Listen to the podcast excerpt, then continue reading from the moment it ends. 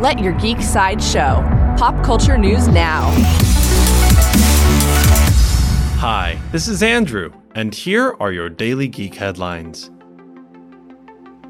For fans of the X Men, 20th Century Fox has released three new videos to promote the upcoming release of X Men Dark Phoenix.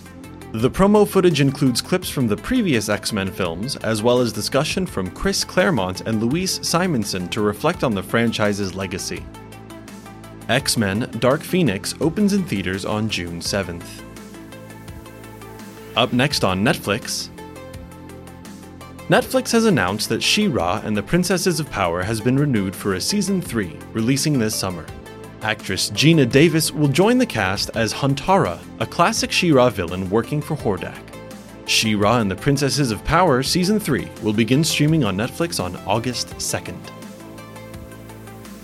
New from Universal, According to Deadline, actress Storm Reid has been cast in Universal and Blumhouse's upcoming film The Invisible Man.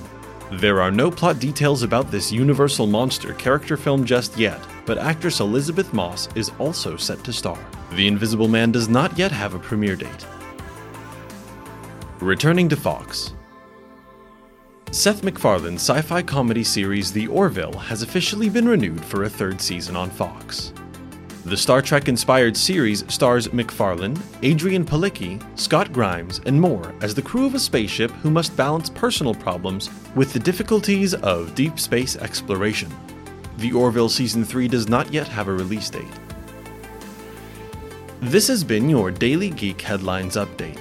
For even more ad free pop culture news and content, visit geeksideshow.com. Thank you for listening, and don't forget to let your geek side show.